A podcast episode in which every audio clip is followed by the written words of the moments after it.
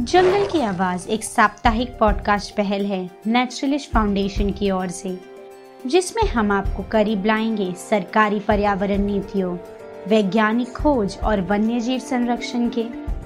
यह सीज़न दो एपिसोड तीन है, जो 8 अगस्त को प्रसारित होगा।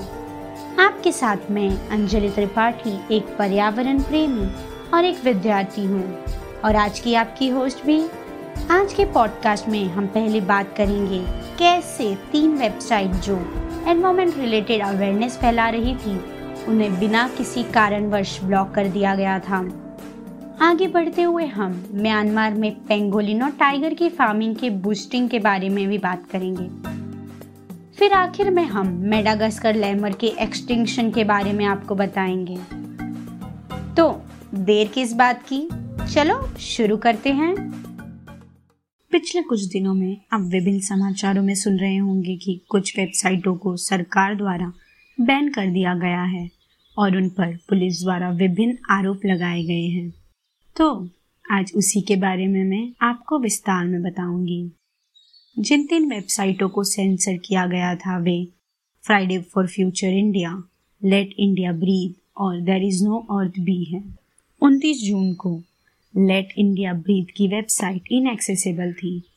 बता दें कि लेट इंडिया ब्रीथ एक वॉलंटियर नेतृत्व वाला आंदोलन है, जो मानता है कि भारत में एक मज़बूत व्यवस्था, पर्याप्त संसाधन, कई मुद्दे हैं जिन्हें हम हल करने वाले हैं और नागरिक उन मुद्दों को हल कर सकता है।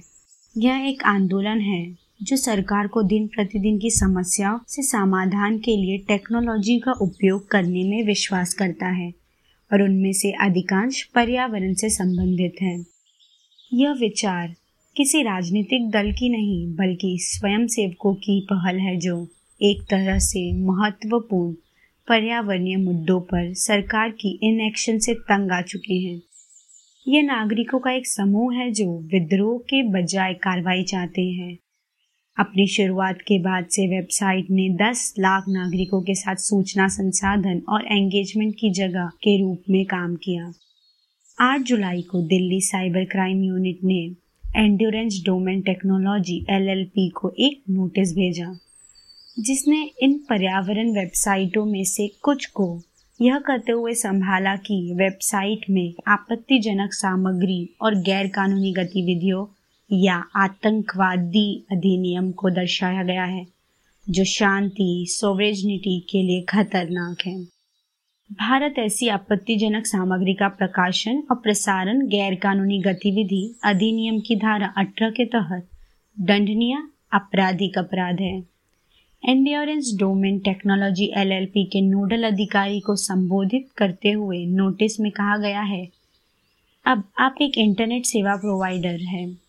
आपकी यह वेबसाइट रिलीजियस हेट्रेड को प्रोत्साहन देती है और इसके कारण पनिशेबल है US 18 unlawful activities prevention act और इंफॉर्मेशन टेक्नोलॉजी एक्ट 2000 पढ़ते समय information technology rules 2011 section 18 unlawful activities में से 10 जुलाई को फ्राइडे फॉर फ्यूचर इंडिया को बिना कोई कारण बताए ब्लॉक कर दिया गया। उसी दिन जियो और बीएसएनएल नेटवर्क पर। देर इज़ नो अर्थ को इनएक्सेसिबल बना दिया गया था। फ्राइडे फॉर फ्यूचर एक जलवायु परिवर्तन आंदोलन है, जो अगस्त 2018 में शुरू हुआ और तब से काफ़ी बढ़ गया है। आंदोलन की शुरुआत 16 वर्षीय स्वीडिश लड़की ग्रीटा थनबर्ज ने की थी। राजनीतिक नेताओं द्वारा एक स्थायी भविष्य के लिए वर्तमान क्लाइमेट चेंज नीतियों में सुधार करने की मांग करने के लिए। उसने सामान्य स्कूल के घंटों के दौरान हर शुक्रवार को स्वीडिश संसद के बाहर अकेले ही विरोध करना शुरू कर दिया। धीरे धीरे कई बच्चे उसके साथ इस विरोध में आने लगे और उससे प्रोत्साहित होने लगे। और अब हज़ारों की संख्या में न केवल छात्र और युवा, बल्कि एडल्ट भी क्लाइमेट चेंज विरोध प्रदर्शन में शामिल हो गए हैं, जो हर शुक्रवार को होते हैं। 2018 के बाद से यह आंदोलन लगभग 125 देशों में फैल गया है, जहाँ हर शुक्रवार को स्कूल हड़ताल कर रहे छात्रों और हर तीन महीने में एक बड़ी वैश्विक हड़ताल होती है। स्कूल स्ट्राइक का मुख्य लक्ष्य वैश्विक स्तर पर राजनीतिक नेताओं से आग्रह करना है कि वे क्लाइमेट चेंज पर आईपीसीसी द्वारा दी गई सिफारिशों का पालन करें। फ्राइडे फॉर फ्यूचर इंडिया की शुरुआत युवा भारतीय स्वयंसेवकों द्वारा की गई थी। यह एक अम्ब्रेला जैसा है, जिसमें कई क्षेत्रीय अध्याय या दूसरे शब्दों में क्षेत्रीय आंदोलन होते हैं। इसका लक्ष्य वैज्ञानिक अनुसंधान पर ज़ोर देकर और जलवायु परिवर्तन, यानी क्लाइमेट चेंज को कम करने के लिए उचित कार्रवाई करना की नीति निर्माताओं पर नैतिक दबाव डालना है। यह एक आंदोलन है और एक संगठन नहीं, जैसा कि कई लोग सोचते हैं। आंदोलन का किसी भी राजनीतिक दलों या उद्योगों के प्रति कोई झुकाव नहीं है और वह जलवायु न्याय चाहते हैं। स्वयं सेवक अपने भविष्य को बचाने के लिए हड़ताल करते हैं। हालाँकि, इसके युवाओं ने बच्चों से लेकर बूढ़ों तक सभी को एम्पावर किया है, जो भी इस आंदोलन का हिस्सा रह चुके हैं। उनका मिशन भविष्य की पीढ़ियों के लिए पृथ्वी की स्थिरता को सुरक्षित रूप से सांस लेने के लिए सुरक्षित करना है। आंदोलन उत्पीड़न की व्यवस्था को चुनौती देता है। यह मानता है कि जलवायु परिवर्तन के प्रभाव को कम करने के लिए सबसे पहले कॉलोनलिज्म कैपिटलिज्म पेट्रियार्की कास्टिज्म और रेसिज्म की प्रणाली को खत्म करना होगा। आंदोलन में एक नेता नहीं है और इसके बजाय कई व्यक्तियों ने अपने हित के क्षेत्र में काम किया है। यह स्वदेशी लोगों मार्जिनलाइज्ड के समुदाय एल प्लस समुदाय और महिलाओं की आवाज़ को सामने लाने का भी प्रयास करता है। यह एक अहिंसक आंदोलन है, जो शांतिपूर्ण हमलों या विरोध में विश्वास करता है। देर इज़ नो अर्थ भी एक खुला समुदाय है, जो 2018 में उन लोगों ने बनाया था, जो पृथ्वी को बचाने के लिए भावुक थे। समुदाय सही कार्यों को करने और सही कार्यों के माध्यम से गलत करने वाले को महसूस कराने के लिए प्रेरणादायक परिवर्तन के गांधीवादी दर्शन से प्रेरित है। समुदाय ने पूरे भारत से आठ टन कचरे को साफ़ करते हुए 192 क्लीन अप भी किए हैं। वेबसाइट में ऐसे उपकरण शामिल थे जो संबंधित नागरिक पर्यावरण के बारे में अपनी चिंताओं को व्यक्त करने के लिए उपयोग कर सकते थे।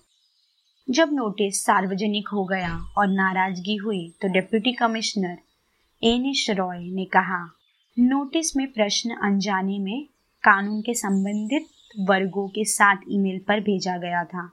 उनकी डोमेन होस्टिंग सेवा द्वारा नोटिस के अनुसार कैबिनेट मंत्री प्रकाश जावड़ेकर द्वारा प्राप्त एक शिकायत के आधार पर साइटों को ब्लॉक कर दिया गया।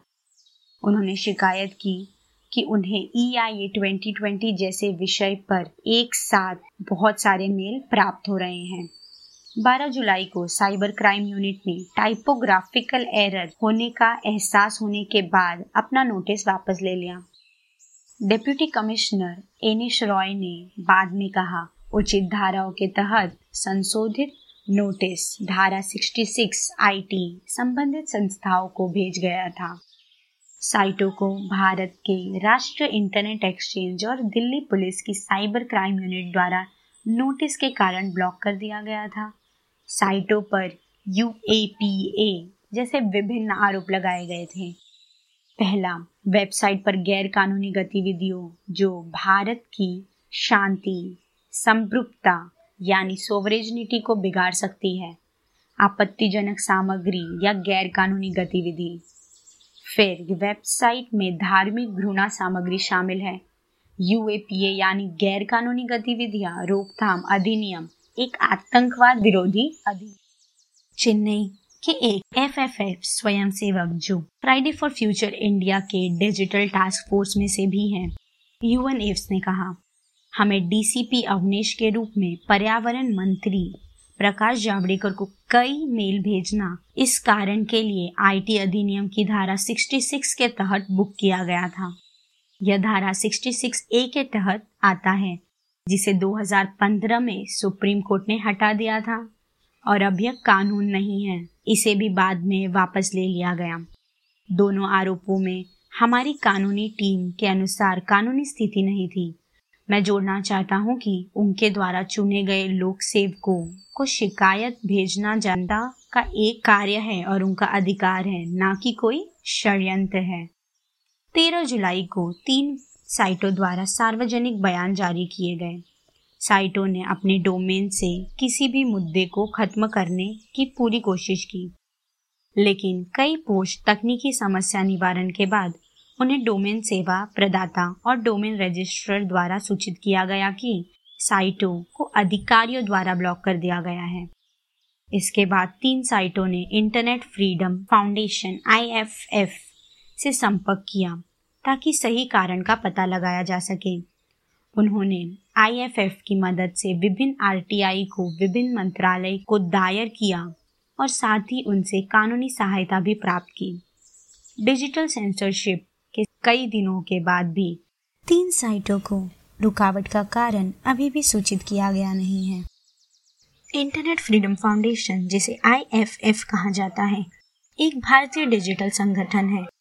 जो टेक्नोलॉजी को कॉन्स्टिट्यूशन अधिकारों के रूप में सुनिश्चित करने के लिए काम करता है। उनका लक्ष्य यह सुनिश्चित करना है कि नागरिक संविधान द्वारा गारंटी के रूप में इंटरनेट का उपयोग कर सकते हैं।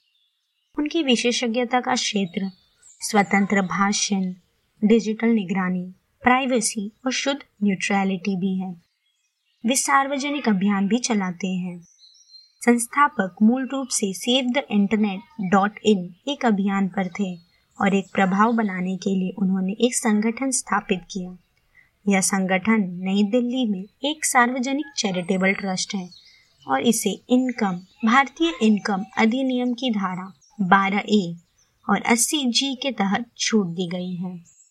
16 जुलाई को धारा 66 के तहत संशोधित नोटिस आईटी अधिनियम को भी वापस ले लिया गया।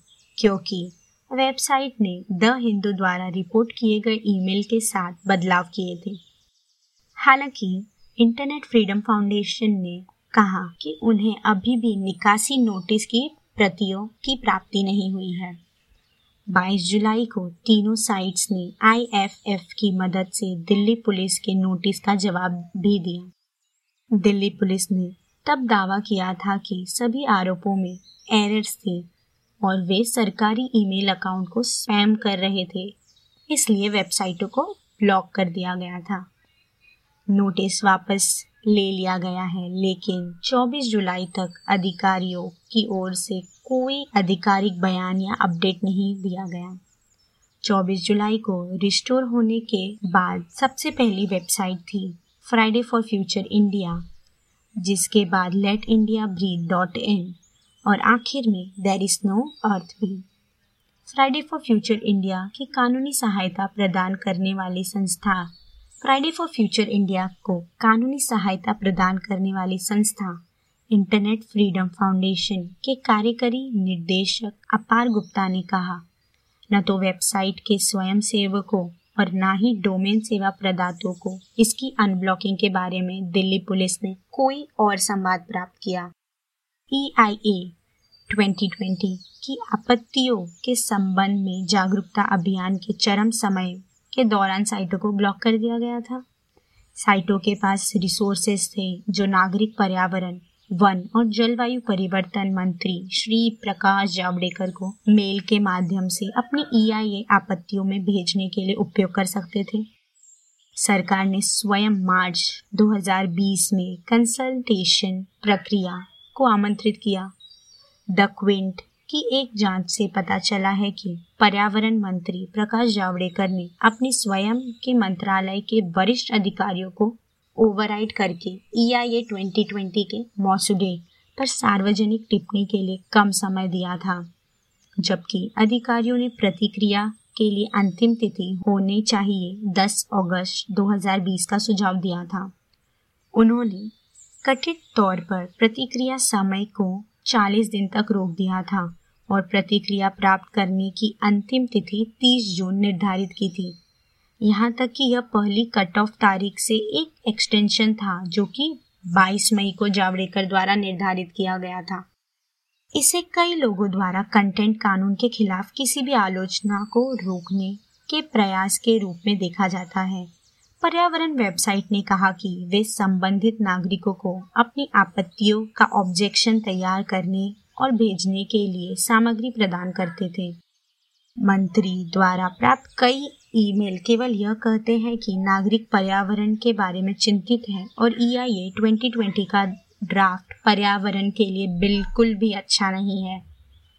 ऐसे कार्यों से चुने गए मंत्रियों और पुलिस की ज़िम्मेदारी की कमी का संकेत मिलता है।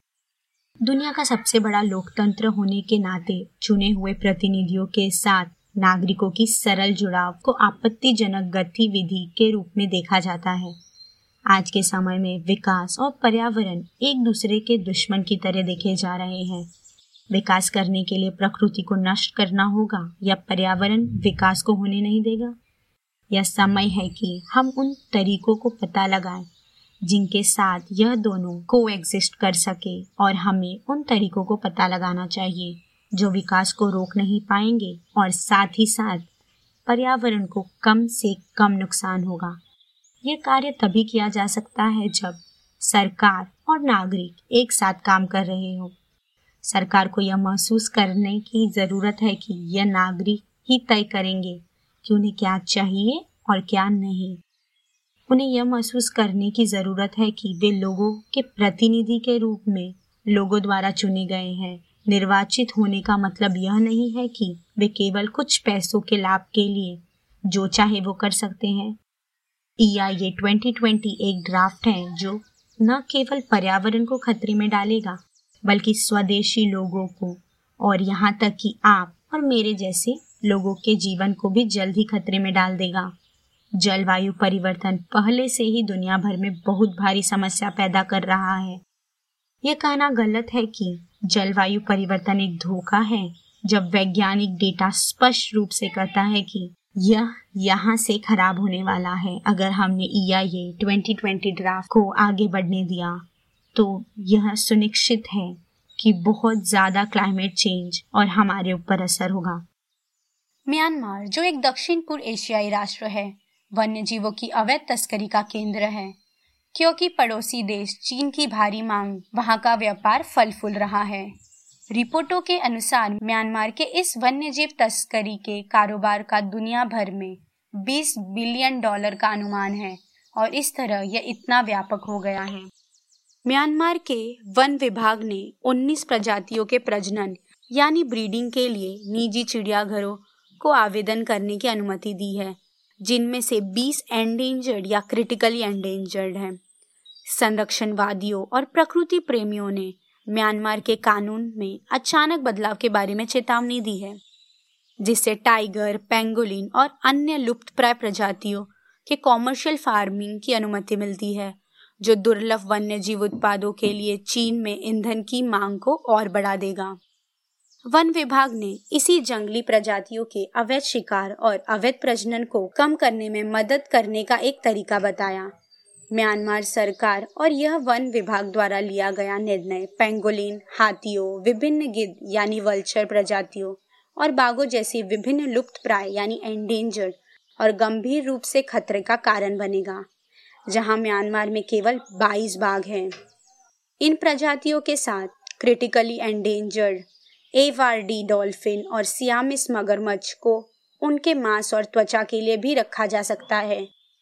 डब्ल्यू और फोना एंड फ्लोरा इंटरनेशनल ने एक संयुक्त बयान में कहा वन्य जीवों में समांतर व्यापार बनाकर और जंगली जानवरों को उत्पादों की समग्र मांग को बढ़ावा देने के लिए वन्य जीविक व्यापार दिखाया गया है।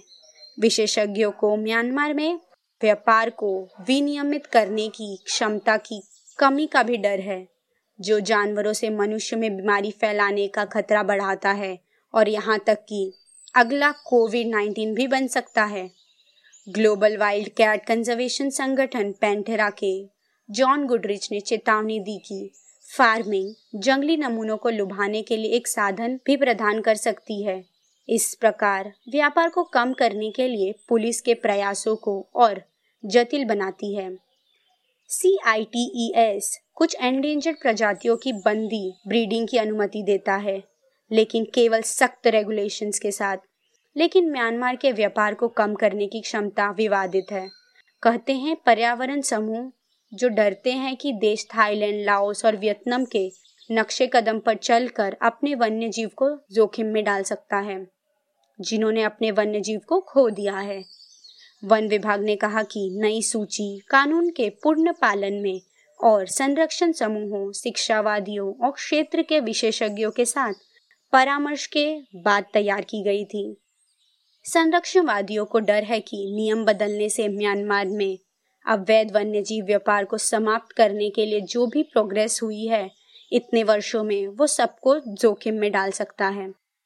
समूह ने कहा कि एफएफआई कैमरा ट्रैप द्वारा पकड़े गए दुर्लभ फुटेज से म्यांमार के जंगलों में प्रजातियों के खजाने की खोज का पता चला है और वह कहते हैं कि हमें उनकी रक्षा के लिए अब कुछ करना चाहिए।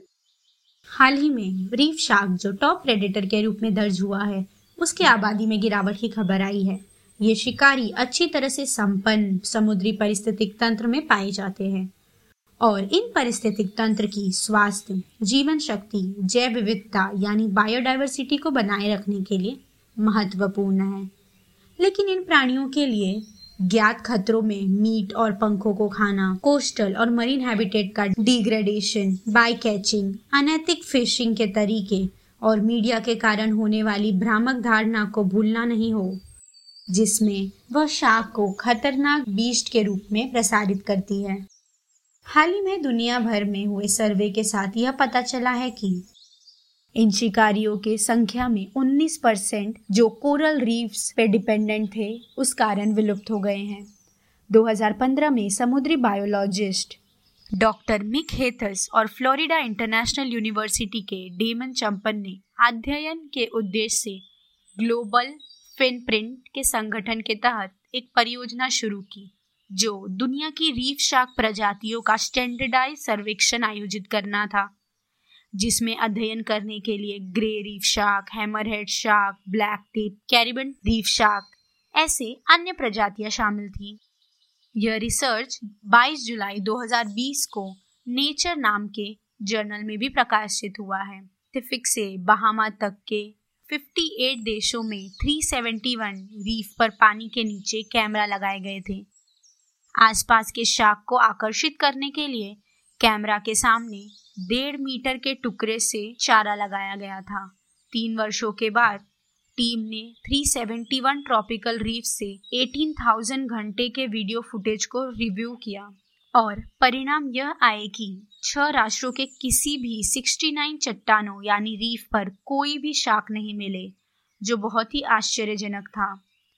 केन्या वियतनाम कतार और भारत जैसे देशों के साथ कुछ एग्जाम्पल्स हैं जिनमें कोई भी शाक नहीं पाया गया। लेकिन हमेशा अंधेरे के समय में आशा की एक चमक है। जैसे कि विश्लेषण के साथ यह स्पष्ट था कि, कि शाक गायब होने की स्थिति में नहीं है। दुनिया भर में बहामा शाक एबंडेंस में पाया गया। कारण यह था कि सरकार ने शाक फिशरीज पर प्रतिबंध लगा दिया और इसके कारण शार्क अच्छी नंबर में मौजूद थे वहाँ पर। यह शार्क्स उन जगह पर अच्छी तरह से पाए गए जहाँ restricted coral reefs habitat marine sanctuary और प्रोटेक्टेड एरिया स्थित है। अन्य सर्वश्रेष्ठ प्रदर्शन करने वालों देशों में Australia Federated States of Micronesia French Polynesia Maldives शामिल थे। डलहौसी विश्वविद्यालय के डॉक्टर एरन मैकनिल, जो प्रोजेक्ट के मुख्य लेखक भी हैं उन्होंने एक कंप्यूटर मॉडल बनाया, जिसने रीफ शार्क की रिलेटिव एबंडेंस की तुलना की। संभावित खतरों, पास के मानव निवास की संख्या और शार्क फिन बाजारों की दूरी जैसे कारकों का उपयोग किया। जिन स्थानों में सबसे बुरी हालत थी, वह खराब मछली पकड़ने के नियम और गरीबी का उच्च स्तर है, जो बदले में इन मछली पकड़ने वाले समुदाय को इन गिरावट वाली आबादी का फ़ायदा उठाने के लिए मजबूर करती है। उनके पास कोई विकल्प नहीं है। इसलिए हमें वास्तव में उन समुदायों के साथ काम करने की आवश्यकता है, जो अभी भी उन समुदायों को प्रभावी ढंग से रीफ शाक की रक्षा करने के लिए उपयोग भी किया जा सकता है। ये देश अपने पानी में अधिक शार्क देख रहे हैं, क्योंकि उन्होंने इस मुद्दे पर अच्छा प्रदर्शन किया है। कुछ गियर प्रकारों को रेस्ट्रिक्ट करना और कैच करने पर लिमिटेशन लगाना, ऐसा माइक चेफलिन कह रहे हैं। दुनिया की कई शार्क प्रजातियों को ओवर फिशिंग से थ्रेटन है, जिसे अक्सर उनके मीट और पंखों के लिए किया जाता है, और अधिकांश समय मछली पकड़ने के गियर में फंस जाती है। शोध अभी के लिए किया जाता है, लेकिन वैज्ञानिकों टीम और संरक्षण कदमों का अध्ययन करने के लिए डेटा का उपयोग करने जा रही है, जिन्हें कोरल पारिस्थितिक तंत्र का अध्ययन करने के लिए लिया जा सकता है, क्योंकि ये शिकारी उन पर भरोसा करते हैं। अब यह सर्वेक्षण पूरा हो गया है। हम यह भी जाँच कर रहे हैं कि शार्क का नुकसान रीफ पारिस्थितिक तंत्र यानी इकोसिस्टम को कैसे अस्थिर कर सकता है। एक समय जब कोरल क्लाइमेट चेंज के वजह से जीवित रहने के लिए संघर्ष कर रहे हैं तो रीफ शार्क को हम खो सकते हैं। इस तरह के अध्ययन इस बात पर प्रदर्शित करते हैं कि हम एक चेतावनी संकेत की तरह ले सकते हैं और कितनी गंभीरता से हमें उन्हें बचाने के लिए और अधिक गंभीरता से लेना आवश्यक है। और उसी तरह से संघर्षशील आबादी को इन रीफ पर वापस भेजना है, जहाँ उन्हें ऐतिहासिक रूप से पाया जाता था। आप सभी का शुक्रिया। हमारी यंग टीम बहुत मेहनत से ये पॉडकास्ट बना रही है और आगे भी बनाती रहेगी। और अगर आपको हमारा यह काम पसंद आया हो तो हमें लाइक शेयर और सब्सक्राइब करें। और हमारी मदद करने के लिए आप पेट्रियन से हमारी सहायता कर सकते हैं। और भूलना नहीं E I A twenty twenty draft का ऑब्जेक्शन मेल भेजने के लिए आपके पास केवल दो ही दिन है। तो कृपया करके आप मेल भेजिए। बाकी घर पर रहिए, सुरक्षित रहिए। धन्यवाद।